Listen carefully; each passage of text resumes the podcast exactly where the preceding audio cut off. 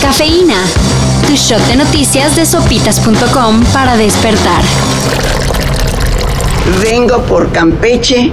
Estoy decidida. Gente de Campeche, guarden las mantas de bienvenida querida Laida. Porque la elección de la gubernatura todavía no está decidida. Sí, Laida Sansores ya recibió constancia de ganadora y toda la cosa. Pero el Tribunal Electoral determinó que habrá voto por voto, No por alguna tranza detectada. sino para dar certeza y despejar cualquier duda de la victoria de la morenista, ya que resulta que ganó por nada. Solo 6.000 votos de diferencia. A una semana de quedar desaforado, el diputado Saúl Huerta fue detenido. Y en menos de 24 horas, vinculado a proceso. se me acusó falsamente de haber cometido abuso en contra de un menor de edad. El juez de control determinó que Huerta deberá quedar en prisión preventiva hasta que se acabe toda la investigación que le sigue por el delito de abuso de menores. Ven, si nada más era cosa que le quitaran el fuero. Ahora, pues, ¿dónde anda Mauricio Toledo?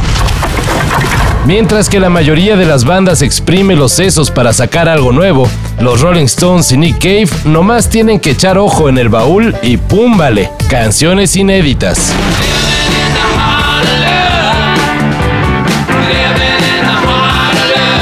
En el caso de sus satánicas majestades se trata de Living in the Heart of Love, un tema que tenía 40 años guardado Y que forma parte de las sesiones del Tattoo You. En el caso de Nick Cave es Vortex. Una canción que estará incluida en la recopilación B-Sides and Rarities Part 2. y que fue compuesta hace 15 años con Martin Casey Jim Esclavunos. y su eterno compañero Warren Ellis. De mazos los dos.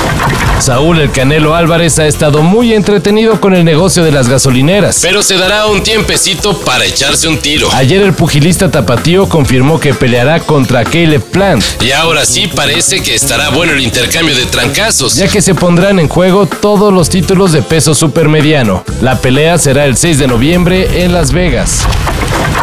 Ese Michael Jackson no entiende. En vida siempre en polémicas y ahora de muerto le sigue. Bueno, eso según Kathleen Roberts. Una medium de Estados Unidos que asegura estar casada con el fantasma del rey del pop. La mujer quien además autoproclama la reencarnación de Marilyn Monroe. Hello, this is Marilyn Monroe reincarnated. My new name is Kathleen.